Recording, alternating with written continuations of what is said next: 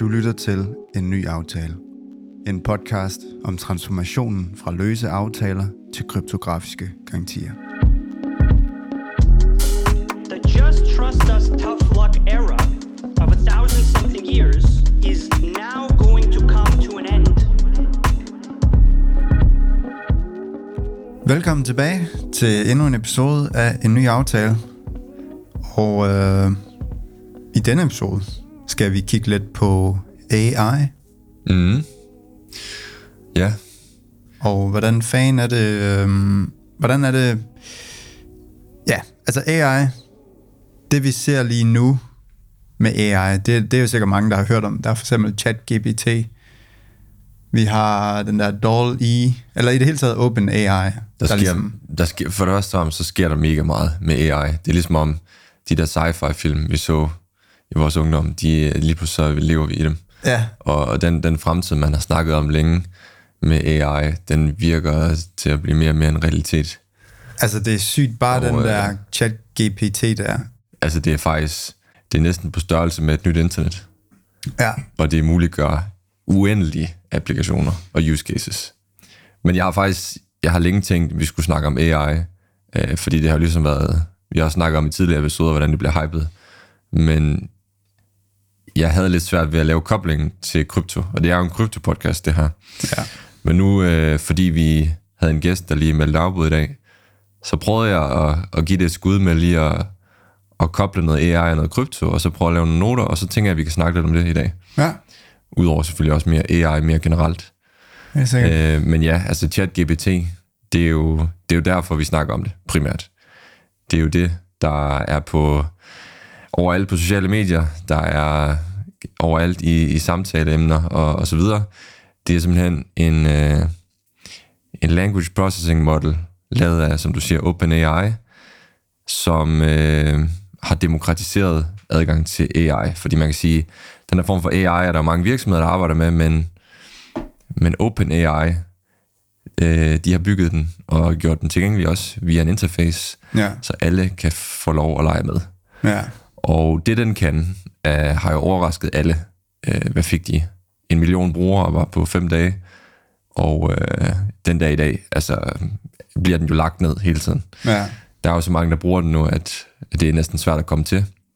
Og nu har Microsoft, øh, var det 10 milliarder dollar, de har sådan lagt op til, at de gerne vil investere i OpenAI. Har de ikke, For øh, så at kunne- budt, har de ikke budt på, øh, Jo, jeg tror ikke, på dealen- ChatGPT, eller er det Open? Det er OpenAI, tror jeg, at de øh, vil investere i og være til at starte med 75% shareholder, og så 49% når de har recouped deres investering, Nå. tror jeg.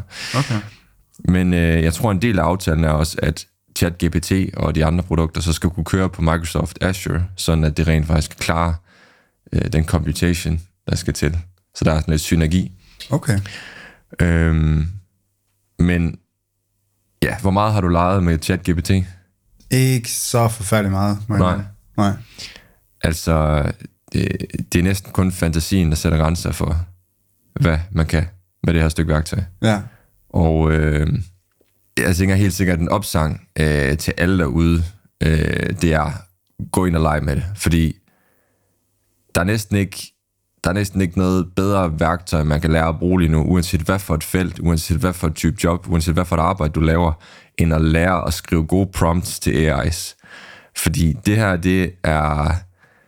Og det skal vi snakke mere om senere i episoden, det her med, er det noget, der, der tager vores arbejde, eller er det noget, der hjælper os med at udføre vores arbejde? Og i hvert fald i starten, er det noget, der hjælper med os med at udføre vores arbejde. Mm. Og det er fuldstændig lige meget, hvad for et arbejde du har. Jeg vil næsten udfordre dig til at prøve at komme på, komme på et, et job øh, med nogle arbejdsopgaver, som jeg ikke kan få ChatGPT til at hjælpe dig med at udføre. Og det kan du prøve at tænke lidt over fra nu af indtil senere i episoden. Men øh, det er ret vildt, hvad man kan. Og jeg tror, den måde, de fleste mainstream nu har blevet gjort bekendt med det, det er jo de her med i skolerne, at den hjælper folk med at skrive essays og lave eksamensopgaver og, og så videre, og. Bogreferater. Yes. ja. øh, men det kan meget mere end det. Øhm, så er der også DALL-E, som er et andet værktøj udviklet af OpenAI, som kan en image generator, ud fra noget tekst, du giver den, kan generere nogle billeder. Den har jeg prøvet. Den har du prøvet. Ja, jeg bad den om at få, øh, få øh, lave en skandinavisk ung mand, øh, der sidder i et øh, podcaststudie. øh, og så, øh, ja, lad mig sige sådan, det...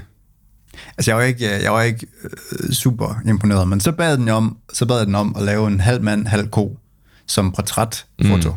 Og det var, det var faktisk ret imponerende. Men det er lidt som om, øh, jeg havde forestillet mig noget, det var ikke lige... Det var lidt som om, den bare havde lavet øh, et rigtigt billede til sådan en mudret ting. Så lidt som om, den har billeder mm. fra et eller andet sted, og så laver den bare lidt mudder ovenpå. Okay. Altså, jeg ved ikke, det, det, det, det var ikke sådan helt... Men så lad mig spørge, har du prøvet Midjourney? Nej, nej. Okay. Det... Ja, ej, vi må, jeg må hellere vise dig efter, vi har optaget det her. Jeg tror ikke, det bliver så godt at sidde med det live i podcasten, men Nej, nej. jeg skal prøve at vise dig Midjourney bagefter, og alle derude, der har lyst til at prøve at lege med det, gå ind og prøv Midjourney. Så det her, det er ligesom øh, de ting, der er med AI, som man selv kan gå ind og øh, udforske lidt og prøve lidt af og sådan noget der. Der så er det er totalt ligesom, fri adgang, Ja, og den fri adgang, den bliver ikke ved med at være gratis. nej. Så det er en opfordring til at gå ind og, og lege med det nu, mens Ja. I kan gratis. Mens vi kan gratis. Men jeg tror faktisk, jeg tror faktisk, nu snakker OpenAI, OpenAI om, at fra 2024 vil de generere en milliard dollar i revenue. Og jeg tror, den, den revenue kommer til at komme fra en eller anden license uh, subscription model. Og jeg tror faktisk, det bliver billigt nok til, at vi nok alle sammen kommer til at skulle have en subscription til OpenAI, fordi hvis du ikke har det, så bliver du udkonkurreret i uanset hvad for et job du har. Du er simpelthen nødt til at have den til at hjælpe dig med dit arbejde, uanset hvad for et arbejde der er Ja. men, men gå ind og prøv allerede, allerede nu, og det er jo det her med forandring, det er altid ret irriterende. Altså vi er jo sådan, ah, nu har vi lige lært vores arbejdsgange, og vi ved, hvad der virker, og så kommer det her, og jeg kan slet ikke overskue det og alt sådan noget. Ja. Prøv bare at gå ind og lege med det. Det er simpelthen det bedste, man kan gøre. Øhm, og øh, vi skal snakke meget mere i episoden om præcis nogle eksempler på, hvad man kan gøre og sådan noget. Ja. Men hvorfor, altså nu er det jo så sagt en krypto-podcast, og det her det er sådan en, en demokratisering af AI og The Future siger igen, det sci-fi film, der bliver en realitet. Uh, Web3 er også en demokratisering af finance, og der er nogle overlap, hvor det her AI kommer til at spille rigtig godt sammen med Web3. Inden vi når til det, uh, og det er bare for at holde lytterne fast på, at det er rent faktisk vigtigt for Web3 det her, så lad mig sige, lige nu, så den compute, som de her AIs, de laver, den fordobles hver 3,5 måned. Prøv lige at forklare, hvad compute det er. Jamen det arbejde, den laver. Ja. computation-mæssigt, den kraft, den har. Ja. Du skal basically forestille dig, at for eksempel ChatGPT 8 dobler på et år i forhold til, hvor meget den ved, hvor meget data den har processed, Og hvor meget, hvor meget den, den samler ind, altså hvor meget den lærer et eller andet sted. den har jo indekseret det hele, men den, den arbejder jo hele tiden med dataen for at blive klogere. Ja, okay. Og øh, en 8-dobling på et år, bare forestil dig, hvor hurtigt det kommer til at gå. Det vi ser her, som allerede er ret imponerende, hvad den kan, det er vidderligt bare sådan the beginning. Mm. Når jeg sådan generelt læser og hører på internettet, så det folk er bekymret for, det er, den her AI, den bliver så magtfuld og kan så meget, at, at det, der bliver bekymrende, det er, hvem der får adgang til den. Hvis du siger til den, jamen, build me a trillion dollar company.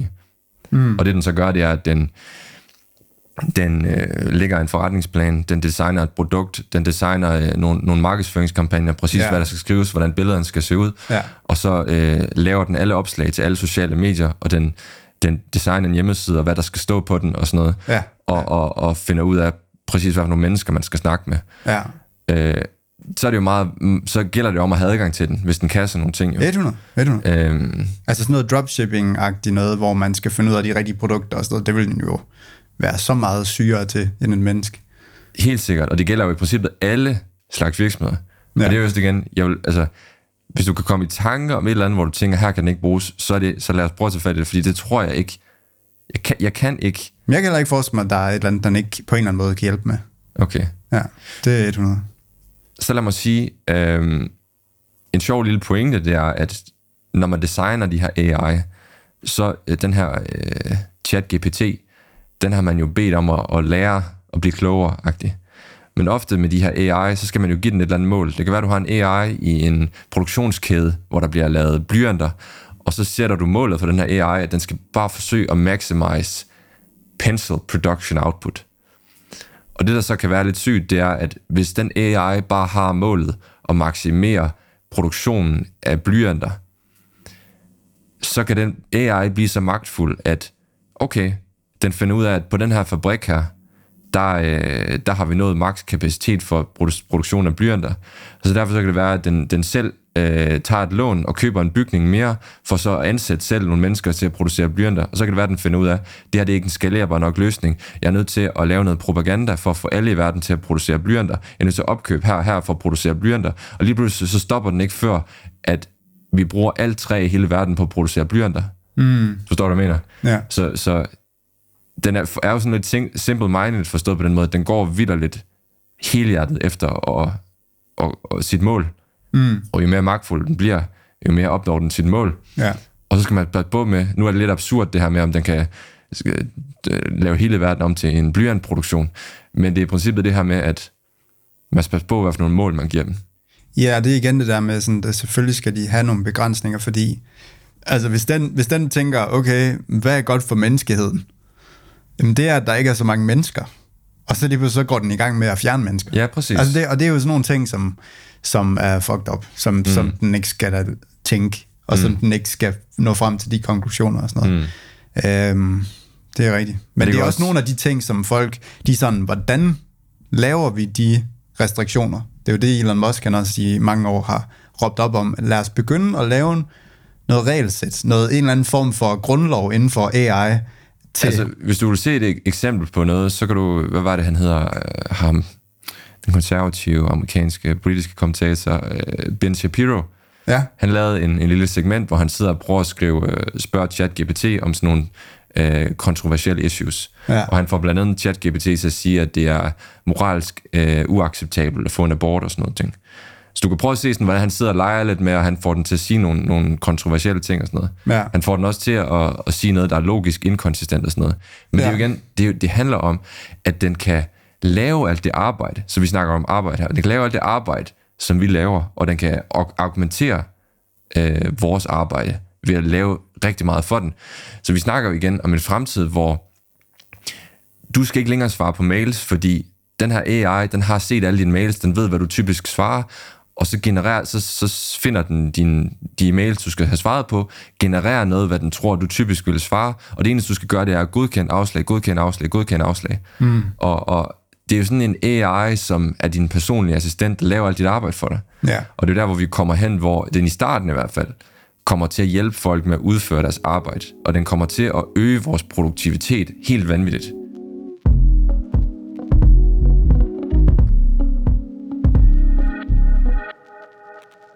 Hvis vi prøver at snue os ind lidt på krypto nu.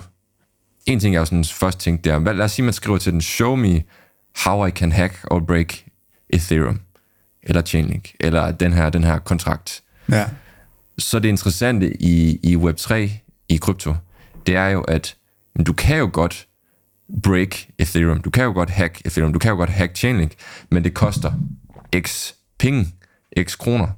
Så for eksempel i Ethereum, der skal du bare have så så meget kontrol over netværket ved at opkøbe de her, de her coins, øh, for så at kunne styre netværket. Men det koster jo noget. Mm.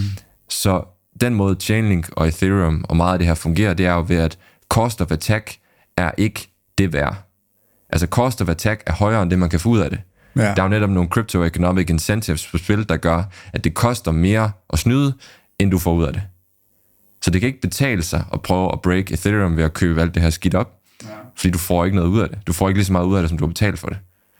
Og det er jo der, hvor de laver superlineær sta- staking på Chainlink, hvor det sådan kommer overhovedet ikke til at kunne betale sig. Øh, og forsøge enten at bribe, eller øh, sætte notes op, køre noget reputation i gang, servicere nogle kontrakter, for så at collude. Altså det kommer ikke til at kunne betale sig. Og det er jo det her med, at og det er jo så her, hvor vi når til, jamen, hvad er det, hvordan er det, den her nye aftale og AI kommer til at spille sammen? ja, Og det første, jeg sådan generelt hører på krypto-Twitter, det er, at det er sådan en måde at holde AI in check. Så hvor de her AI bliver enormt magtfulde, øh, så bliver der behov for nogle kryptografiske garantier, der gør, at de i det mindste ikke sådan kan, kan, kan fuck med noget af værdi. Så alt value transfer, alle transaktioner og alting, kommer til at købe, køre over noget, de ikke kan fuck med. Ja. Så vi kommer garanteret til at se mega mange øh, cyberattacks, hvor en AI bliver instrueret i, hvordan kan jeg hacke det her system? Kan du lige gøre det her ved det her system? Kan du DDoS her? Kan du sådan og sådan og sådan? Ja. Øh, så hvor AI bliver brugt som et, mål, som et våben, der kan I det, i det mindste ikke fuck med ting af værdi. Ja. Fordi det finansielle system kommer til at være på noget, som du ikke kan hacke. Ja. Og det er jo også her, hvor AI kan bruges af udviklere i, i den nye aftale til at sikre deres kontrakter. Så du kan spørge en AI, uh, find the vulnerabilities of this contract. Uh, alt sådan noget. Ja. Alle de her audits, de kan jo automatiseres lige pludselig med AI. Så kontrakterne bliver mere robuste. Eller du kan, du kan få en AI til at udregne, hvad er cost of attack her? Hvor meget altså, er vi sikret i forhold til, hvor meget det koster at angribe, i forhold til, hvor meget de her kontrakter er værd og sådan nogle ting. Ja. Ja. Øhm, og så i forhold til Chainlink, øh, så en ting, jeg har tænkt over, som jeg ikke lige har set andre steder, det er, at som du siger i forhold til det her med, hvad er the truth? Og lige nu er begrænsningen i Chainlink jo, at det skal være kvantificerbare data. Det skal være noget med en API-adgang, hvor der gerne er flere API'er fra forskellige sådan, kilder, som Ja. du så kan, kan tage, aggregere, og så har du ligesom den truth. Og igen, det er jo noget, som brugere de vælger. Man kan jo selv sammensætte Chainlink-netværker efter, hvad man mener skal være the truth i det her tilfælde. Ja. Øh, men der er jo mega meget data i den virkelige verden, som ikke er kvantitativ. Så hvis nu for eksempel vi vil have en... Ofte har vi jo mange kontrakter i den virkelige verden, hvor, mm, hvor variablet er noget kvalitativt. Altså, øh, har du lavet et godt stykke arbejde? Øh, har du handlet i god tro? Har du... Øh, øh, har du har du markedsført efter de rigtige guidelines? Har du, mm, du ved, sådan et eller andet kvalitativt. Ja. Et eller andet spørgsmål, som har et kvalitativt svar. Og det er der, hvor jeg tænker, der må AI's jo på en eller anden måde kunne hjælpe med at kvantificere det på en trustless måde. Ja. Og så tænker jeg sådan, at jeg vide, om vi kommer til at se sådan et decentraliseret AI-netværk, hvor AI's skal være enige om, hvad er det kvalitativt rigtige svar her. Og der skal det jo gerne være sådan, at de AI's, deres øh, data og algoritmer ligger på blockchainen, så Ja. der er gennemsigtighed. Giver det mening? Ja. Ja.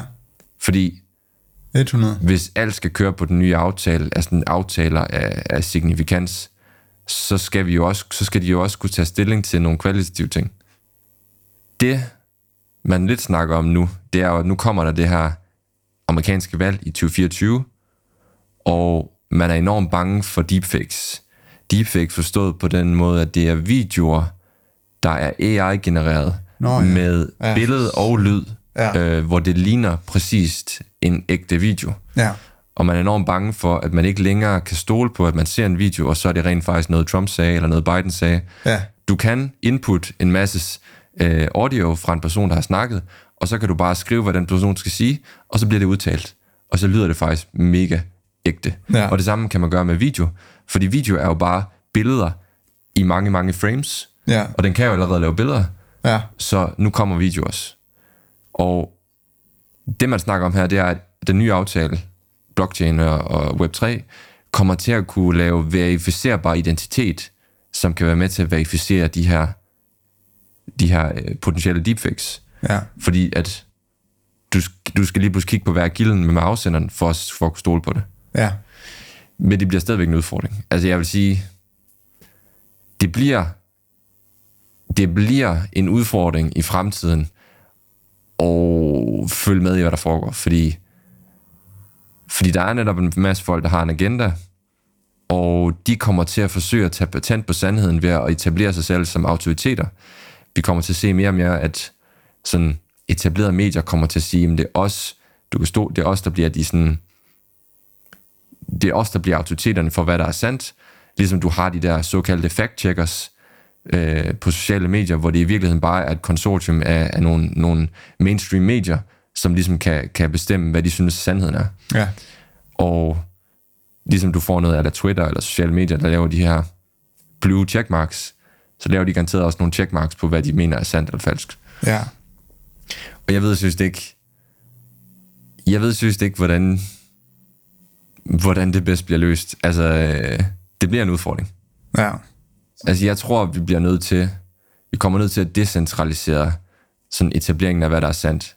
Hvis der, hvis der er en politiker, der går ud og taler offentligt, så har der noget citizen journalism med nogle folk on the ground, der er med til at verificere, at det her stream, det er ægte. Ja. Eller at der er en, en video af Biden, så Biden med hans verificerbare identitet ud og bekræfte, at den her video er ægte. Hvis det imod, derimod ikke er en video af Biden, så er du nødt til at have, så er du nødt til at have den, den gældende identitet, den person til at gå ud ind med hans verificerbare identitet og bekræfte, at den er ægte, ellers så kan du ikke vide, om den er fake.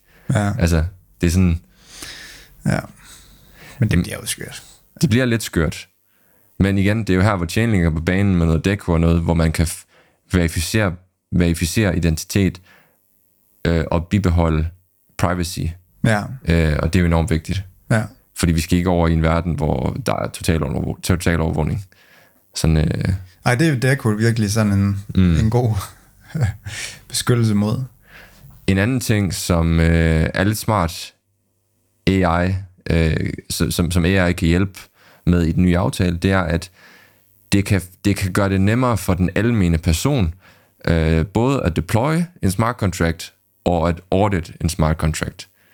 Så hvis nu for eksempel, at bare os to vil lave en, en aftale øh, med kryptografiske garantier på, hvem der vinder VM-finalen, så kan vi lige bede en om at generere den kontrakt og deploy den. Ja. Øh, I stedet for, at vi skulle være udviklere øh, og, og, og skulle finde ud af, hvordan man programmerer Solidity og lægge det op og alt sådan noget. Ja, ja. På samme måde, så kan det være, at du har fundet en eller anden DeFi-protokol, du tænker, det ser spændende ud, men du er faktisk ikke helt sikker, og du kan ikke helt finde ud af at gå ind i Etherscan og verificere kontrakten og smart contract-koden og sådan noget. Ja. Så du spørger en AI, hey, er der noget, er der nogle faldgrupper her? Er der noget upgradability og admin keys? Er der noget, jeg skal være bekymret for? Er det en legit kontrakt, det her? Og så siger AI'en til dig, ja, det ser umiddelbart fint ud. Der er det her, det her i kontrakten, som måske du kan prøve at kigge på. Ja. ja. Kan du fortælle mig, som om jeg er fem år gammel, hvad, hvor, hvor sikkert er det her i forhold til den her platform? Mm. Hvad er fald, hvor, ja, Ja. altså, ja, hvis den, jamen det er jo det, det er jo også formidling, at AI kan, kan hjælpe en med. Ren formidling fra noget kampkompliceret til at sige det til mig, som om jeg er fem år gammel. Noget af det, noget af det udviklere bruger uh, ChatGPT meget til nu, det er at forklare, hvad koden betyder. Ja. Så, så hvis der er skrevet noget kode, så kan du give det til ChatGPT, og så laver den sådan en forklaring af, at det her kode, det betyder det her, og det gør det her, det her kode, det gør det her, sådan noget. Ja. Sådan noget, som udvikler kan sidde og bruge mega lang tid på at, at lave. Ja. Øhm, Især hvis du er programmør, og du overtager øh, hvad kan man Andre sige, folks det job, kode, ja. ja. andre folks kode, mm. og så skal du til at først decode, hvad fanden er det, der foregår her. hmm. Så kan den jo være mega hjælpsom der. Ja. En ting, de også bruger den til, det er, at, at den kan bede, de kan bede ChatGPT om at lave øh, to versioner af noget kode i to forskellige frameworks, for, så man har to modeller, man kan sammenligne og finde ud af, hvad jeg vil gerne gå med. Ja. Øhm, der er også folk, der bygger altså hele applikationer, hele hjemmesider, hele alle mulige ting, bare ved at spørge GPT om, hvordan laver du det her, hvordan laver du det her, hvordan laver du det her. ja.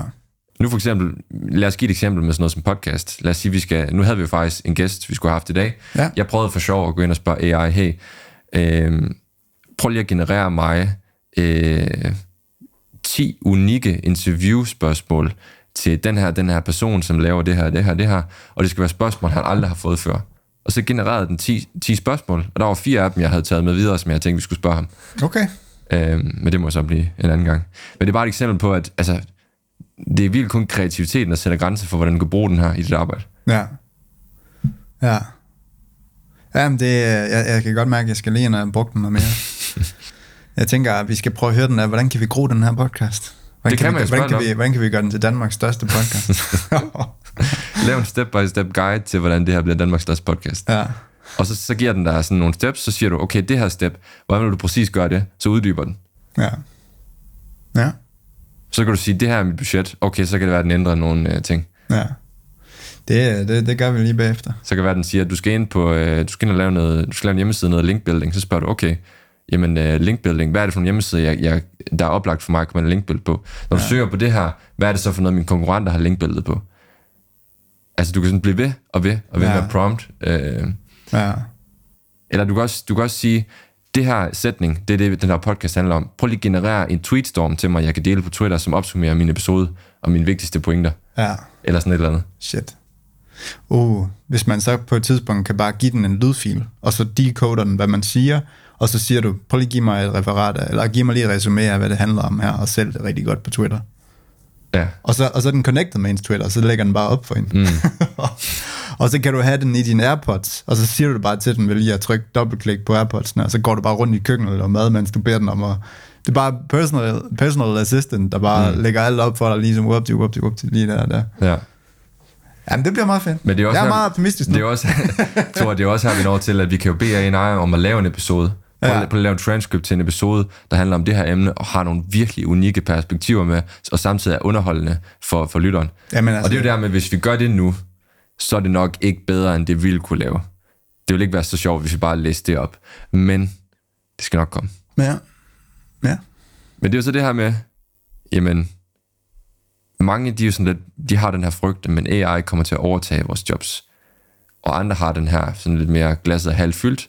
AI kommer til at hjælpe mig med at udføre mit job. Og øh, på den lange bane er det nok, den her AI overtager mit job, sandsynligvis. Fordi lige nu, der kræver det jo den her quality assurance, vi skal lave som mennesker. Vi skal validere det, AI'en har outputtet, og så putte det det rigtige sted hen og hjælpe den med at finde ud af, hvad den skal producere og sådan noget. Ja. Ja. På længere sigt, så kan de nok selv finde ud af det hele. Øhm, men jeg tror, det er bedst at have den attitude øh, i den kommende tid, at det her, det skal man bare embrace. Der, det, det, det kommer, og øh, der er ikke en skid, vi kan gøre ved det. Og det kommer til at være godt for menneskeheden på rigtig mulige måder. Det kommer til at være udfordringer. Øh, men vi kan lige så godt prøve at embrace det, og så, og, så, og så begynde at lege med det. Og jo mere man leger med det, jo mindre farligt ser det ud. Og øh, øh, jo mere kan man se mulighederne. Ja, ja, men jeg tror da også helt klart, at for, hvis, altså, det er jo meget fedt at være med, med på det, når det nu endelig skal ske. Mm. Men det er igen det der med, bare fordi ens børn kan få TikTok og Instagram, og de kan alle mulige ting, så er det jo ikke ens betydende med, at de bør have det. Så det er mere den slags ting, sådan, at altså at have lidt sådan, okay, hvor er vi på vej hen med det her, en lille smule kri- kritisk sans for, for det, tænker mm. jeg, der er sundt nok. Altså sådan, man ikke bare sådan, Altså det, jeg ville ønske, det var ikke, ikke nødvendigvis i forhold til forældre, men i forhold til politikere i Danmark. Jeg ville ønske, forestil dig, hvis vi levede i et land, hvor de politiske ledere, vi havde, de var visionære. De gik ud øh, i long form content med, med sådan noget som podcast, eller sådan noget i fjernsyn, eller, eller lange, lange to timers samtaler omkring, hvad kommer der til at ske med sådan noget som AI, Web3. Altså forestil dig, at vi havde nogle politiske ledere, som sådan var visionære, Ja. og kunne gå ud og bare have samtaler sådan i, i Joe Rogan-form næsten, ja. og kunne snakke om fremtiden. Ja. Det ville bare være så betryggende øh, og, og inspirerende, Ja. hvis man rent faktisk havde en leder som sådan led, som ja. sådan, vi behøver ikke nødvendigvis have svarene på, hvor vi skal hen som Danmark med AI og sådan noget, men bare det at kunne snakke om det, og, og, og dele nogle tanker, og lytte og lære og sådan noget, altså det, det er bare sådan, det ville jeg ønske, vi havde. ja. Og det er bare overhovedet ikke det, vi har. det er bare overhovedet ikke det, vi har. Det er bare spindoktorer, der skal lave sådan virkelig korte kommentarer, og alt andet, de, derfor, det, så gentager vi bare den her prompt. Men det sjove det er, at hver gang de gør det, hver gang man har en, der nærmer sig det en lille bitte smule, så folk de elsker det.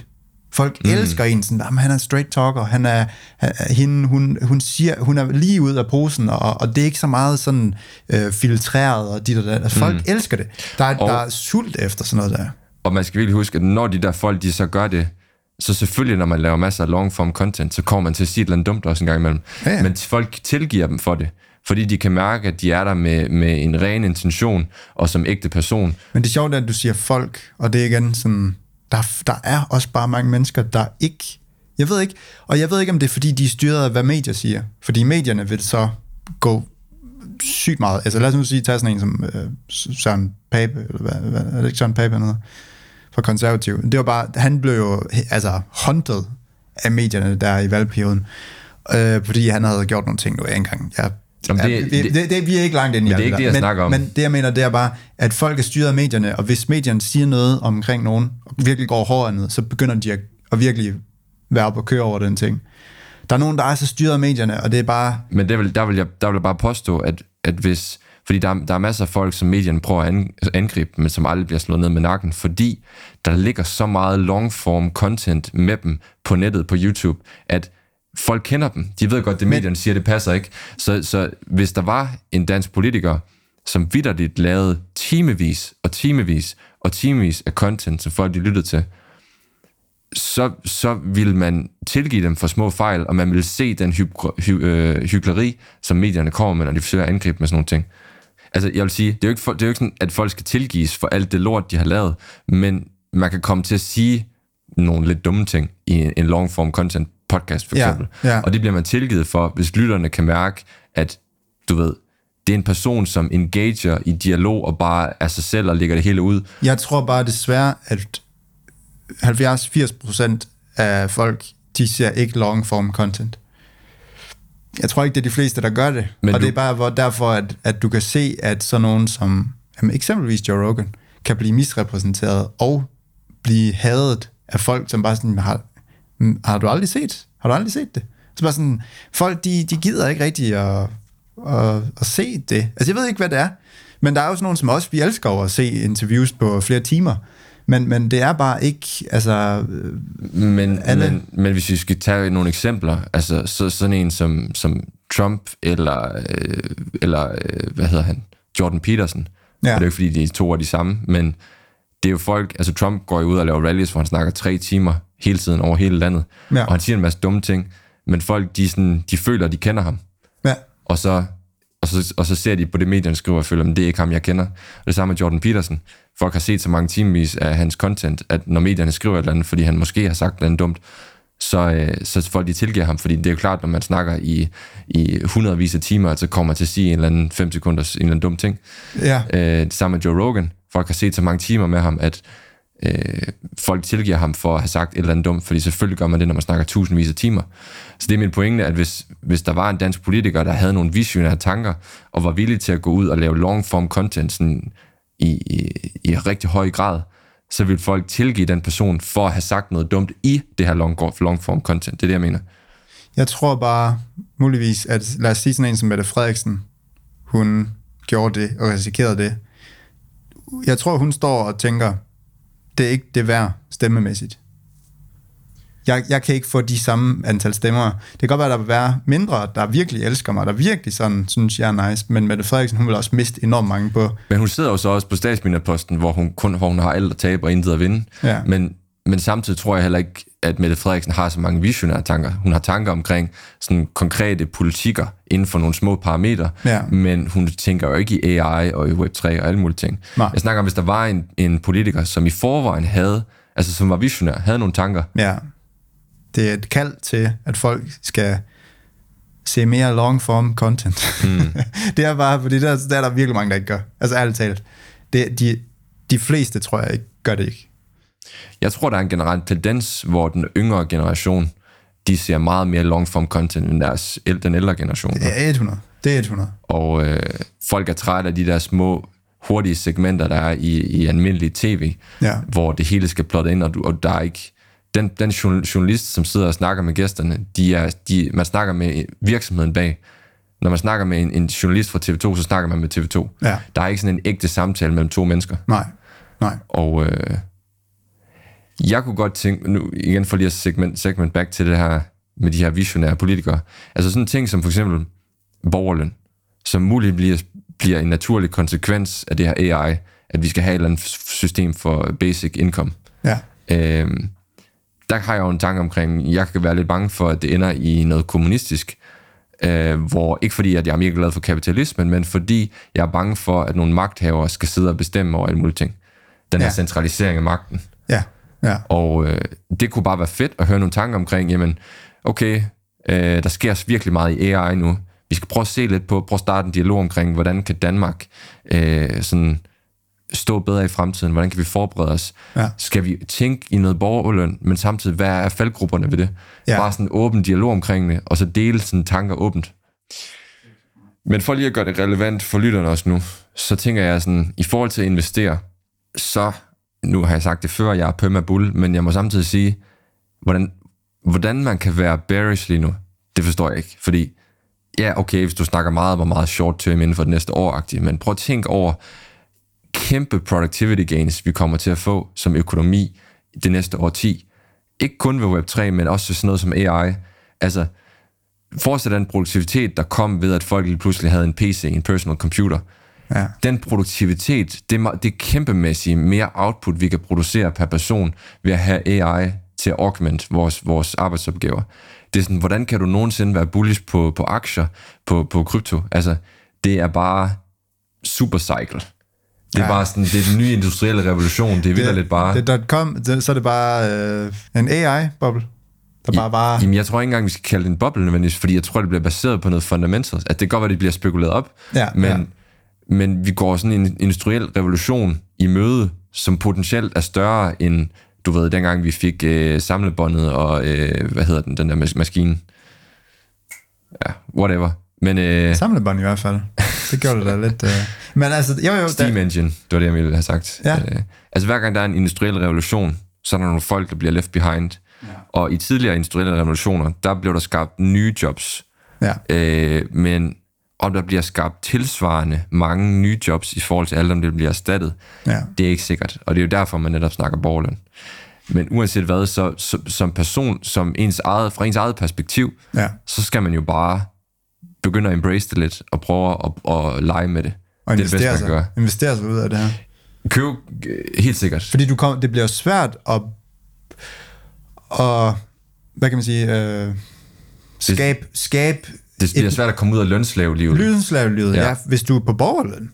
Så har du vidderligt, altså så er det jo så meget svært lige pludselig at stige i et eller andet vis. Ja, men også bare, nu har siden 70'erne, der har øh, lønninger været stagneret i forhold til inflation. Ja. Altså, det er virkelig sådan, vores købekraft i forhold til inflation er bare gået ned siden 70'erne. Ja. Men dem, der har haft kapital, de har haft det godt.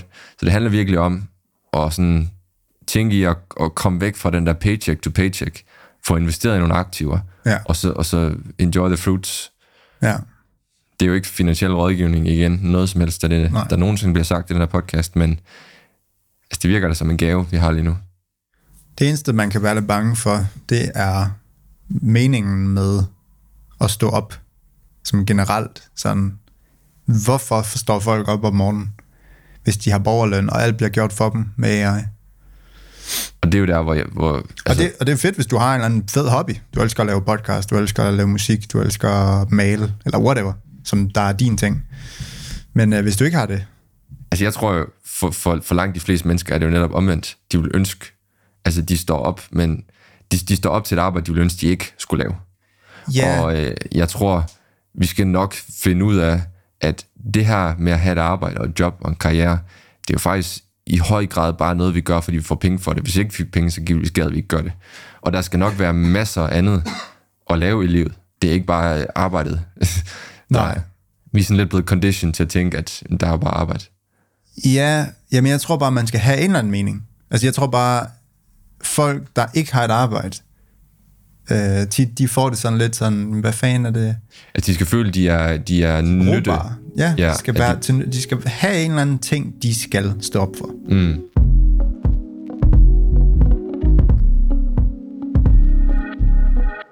I forhold til det der issue i krypto med, at code is law, så ham der Ari, øh, som hackede, var med til at hacke øh, Manco Exchange, vi snakker om det i en tidligere ja. episode, Ja. han blev øh, sigtet og, øh, for markedsmanipulation. Okay. Og det er jo ret interessant, fordi han har jo manipuleret et, et on-chain price oracle for så at, at cipher nogle penge ud af en kontrakt, hvor han i princippet har fulgt alle kodernes regler. Ja. Han har jo ikke sådan, altså, hacket noget i traditionel forstand, forstået på den måde, at han har, han har, han har sådan, han har bare brugt nogle commands, der var tilgængelige, for så at manipulere et price oracle, for så at have vundet en masse penge. Og øhm, ja, altså, Det, det, er jo- det, er jo, det er jo et problem, som mange snakker om nu, at han faktisk er blevet sigtet for det her, fordi mm, det mudrer enormt meget, den nye aftale. Fordi han har, han har igen, han har jo fuldt kodens regler, og når lige pludselig du kan blive sigtet i det juridiske system for det, så er en smart contract jo ikke længere mm, governed af Ethereum, så er den governed af vores forståelse omkring det, som netop er en traditionel juridisk kontrakt. Ja. Og mm, det er, i, det er potentielt det bedste slutresultat, at code is law. Altså at hvis der bliver hacket i Web3, altså lige snart du bruger en smart contract, så er du optet ind til en aftale, hvor code is law. Men er det ikke en gråzone i forhold til, at, i, øh, altså enig med, at det er den traditionelle verden, men hvis øh, øh, kæmpe store hedgefonds, de manipulerer med markedet og køb, altså du ved, de kan jo lave alle de der tricks, og politikere, de kan måske også købe sig ind, før en eller anden ting og sådan noget der. Det er jo også noget, der er ulovligt. Så kan det godt være, at, at det ikke bliver slået ned på, altid. Øh, for de her hedgefonds, der nu, der nu udnytter det system, men der er jo love for det, der, der siger, at det må man ikke. Man må ikke lave markedsmanipulation. Mm-hmm. Så er der ikke også det i krypto? Altså bare fordi en politiker kan gå ind øh, på det her i den nye aftale, og så købe, købe sig ind, hvor at, jamen, det gør de jo bare på krypto, i stedet for et traditionelt system. Men det er et problem, altså, det er et problem lige pludselig, at når du bruger en smart contract, at så skal du passe på, hvordan du bruger den. Fordi, ja. fordi sådan noget som for eksempel MEV, Minor Extractable Value, som vi har snakket en del om, så kan det lige pludselig være markedsmanipulation, fordi når du laver øh, sådan nogle sandwich attacks med øh, MEV-bots, så går du jo ind sådan og, og, og reorder nogle transactions for så at købe, før nogle andre køber, og så sælge bagefter. Ja. Og det fører jo i princippet så ind under samme øh, form for markedsmanipulation. Ja. Og det er bare, jeg, jeg forestiller mig bare en, en, en bedre verden, at, at det er simpelthen et system, der bliver så robust, at det er governed by Ethereum Virtual Machine. Det er koden, der er loven, og det er netop der, hvor det adskiller sig fra det traditionelle system. Ja, men du synes ikke, der er en gråzone så, eller hvad? Så du synes godt, at det er en kæmpe hedgefond, de må gå ind på krypto og lege, så tosset de vil øh, med det. Og politikere, de må gå ind og lege med ting og udnytte nogle ting, de nu kan udnytte. Jamen, det synes jeg i princippet ja, fordi det, det, det du skal tænke, det er, at hvem er det, de kan udnytte? Og når de laver markedsmanipulation, hvor de eksempel longer et asset her, og så samtidig pumper det et andet sted, så er det jo de protokoller, de givende protokoller, de stjæler penge fra, der skal beskytte sig mod det. Og det gælder for eksempel i Synthetics. Synthetics har været offer for øh, markedmanipulation, for de har skulle implementere nogle safeguards for, at folk ikke kan komme ind og lave markedsmanipulation for at stjæle stikkers penge. Og det har de jo gjort med succes. Ja. Og, og det, det er også derfor for eksempel, at hvis, folk, hvis du mister penge i FTX, så er du mere sur, end hvis du mister penge i DeFi-hack. Hvis du mister penge i DeFi-hack, så er det sådan, okay, uh, shit happens. Ja. Det, det, det, det er det, jeg var med på. Ja, Men ja, hvis, ja. hvis du mister penge i FTX, så er du pisse sur over, at der er nogle mennesker, der har stjålet dine penge. Ja. Vi er mere tilgivende over for DeFi-hacks. Ja. Fordi vi, vi, vi sådan implicit siger vi ligesom ja tak til, at det er koden, der bare er den ultimative øh, governance. Ja. Altså jeg er enig med, at, at hvis ting de kan udnyttes af folk, altså sådan, sådan en eller anden hacker, der ligesom kan se, at den her protokol, den er jo ikke sikker nok. Og så udnytter han det mm. til at få nogle gains. Det synes jeg også, helt 100, det er fair. Det er mere den der markedsmanipulation, som, som hedgefonds øh, jo er kendt for at gøre, og politikere, der er kendt for ligesom at, at, at vide ting på forhånd, og opkøbe visse ting, og manipulere markedet på en eller anden vis måde, øh, for at, at de kan få gain af det. At det må de ikke i det traditionelle system, men det skulle de så må i, i den nye aftale. Altså lave den, den form for ulovlighed. Altså i det omfang, det kan lade sig gøre i DeFi, synes jeg, de burde have lov. Og jeg tror, det i mindre og mindre grad kommer til at være muligt. Ja. Okay, så du, du føler, at der bliver en eller anden form for sikkerhed mod den slags ting? Mm. Ja. Jamen, Jeg, altså, tror heller ikke, jeg tror heller ikke, det bliver realistisk, at det traditionelle juridiske system skal kunne govern DeFi. Altså, jeg tror også, mange af de her, mange af de her, det her form for markedsmanipulation, det bliver jo øh, udført af AI. Det er jo robotter, det er jo algoritmer og sådan nogle ting. Og øh, jeg tror, det bliver urealistisk, at Ja. det overhovedet skulle kunne governes. Ja. Ja, men det, jeg kan godt se, øh, jeg kan sagtens forstå øh, tanken i, at det der, det er lidt en, en, en farlig præcedens at sætte Mm. øh, for sådan en gut. Fordi det er jo det fede ved krypto. Det er lidt sådan en ting, hvor vi alle sammen er, er lidt inde i det og tænker, okay, man skal, det er koden, der holder os alle sammen samlet på en eller anden måde. Mm. Og, øh, og alle de her ting med, der er hackathon, og man prøver sådan, prøv at se, om du kan hacke min protokol og sådan noget. Hvis der så er en gut, der ligesom kan gøre det for at vise dem, prøv at din protokol, den er, den, den er ikke, øh, Den, altså et eller andet sted, han gør os alle sammen en tjeneste. Altså selvfølgelig så kunne han lade være med at tage pengene, men, mm. men det var bare en måde ligesom at være sådan, hey, det er ikke sikkert nok der. Okay, mm. så skal I tilbage på arbejdsbordet. Ja. Altså det er jo også det er jo vigtigt, at protokoller de har nogle ordentlige bug bounties øh, for at incentivisere, at folk rent faktisk er white hat, white hack, white hat hacker. Ja. Sådan at de rent faktisk hacker det, for så at levere det tilbage, eller vise, at det kan hackes, uden egentlig at hacke det. Ja, ja. Men når der så kommer en black hack, black hack, black hat hacker, så, øh, så altså, jeg, jeg mener, jeg bliver ikke sådan sur, hvis jeg mister penge i et hack. Jeg var sådan, om så bliver det nok, så bliver koden nok bedre fra nu af. Ja, men det, er- men det er jo også fordi, man er med på, at det hele det er ved at blive udviklet på. Mm. Og specielt med de her, øh, de her, hvor det er et price feed, der er blevet manipuleret. Det er kæft, mand. Det er... Ja, men det er også fordi, hver gang det sker, så ved man bare, at det her det er så bullish for Chainlink. Mm. det er bare sådan, så kan godt være, at jeg mister en masse penge, men det er fucking god for min investering. Ja. Men de her, de her, de her Oracle attacks, dem ser man ikke særlig meget mere. Nej. Det man ser nu, det er bridge attacks. Ja. Det var helt vanvittigt, så mange vi havde sidste år. Hvor mange Og- milliarder dollars var det, der var Det ved jeg slet ikke. hacket for? Det var virkelig... Men øh, forhåbentlig med CCP, så siger vi farvel til det også. Ja. Det bliver... De, jeg tror, de er mega... De, de er så sådan øh, careful med at Ja. launch CCP, fordi det er, nok, det er nok der, hvor der er den største sådan, potentielle vulnerability i forhold til alle de ting, de har launchet. Ja. De virker virkelig sådan forsigtige med at launche det. Men det var de jo også med staking. Altså, det er jo længe siden, at de begyndte at i finalizing stage. Ja. Det er jo så længe siden. Så prøv at forestille dig, hvor længe, længe de brugte på bare mm. at tjekke op på det. Uh, så det er klart, at CCP, det, det bliver, hvis ikke endnu mere. Mm. Men det skulle da gerne komme ud i år, i hvert fald. Ja, Det må det skrev han også i tweet Sergey. Ja, ja Rory, uh, han var også ude og sige, at uh, de var meget ked af, at Mm. det ikke blev i 2022, Ja. Som de også havde sagt. Men øh, igen, øh, vi klart opfordre alle til at gå ind og prøve ChatGPT, prøve DALL-E, prøve øh, Midjourney. Øh, prøv at tænke lidt over, hvordan øh, I kan bruge det i jeres arbejde. Og øh, ja, Ja, og så hvis vi lige, øh, vi kan jo lige give en hurtig update på markedet, men det har alle, der lytter med, jo sikkert styr på. Vi har haft et par grønne candles. ja, det øh, Jeg ved ikke rigtigt om, jeg, altså, spørgsmålet er, om det er en bull trap, eller en... Øh, altså jeg tror, det, øh, det skete lidt før, at USA kom ud med de nye inflationstal. Og øh, det lå på 6,5, som var det, man forventede. Jamen, så er det jo toppet.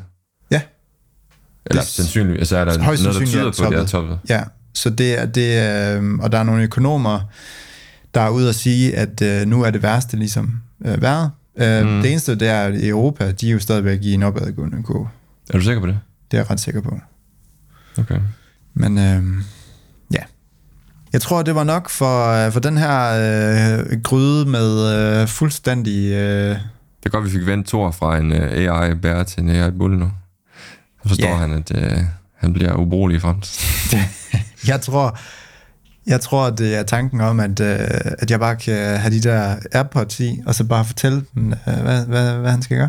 altså, man kan virkelig søge, man kan virkelig søge inspiration i sci-fi-film, fordi har du set Her, for eksempel? Ja, Ja. ja. Altså, jeg, jeg, jeg kan drage rigtig mange paralleller lige pludselig til, hvordan det kan se ud. have sådan en uh, Alan Watts i ens ører hele tiden.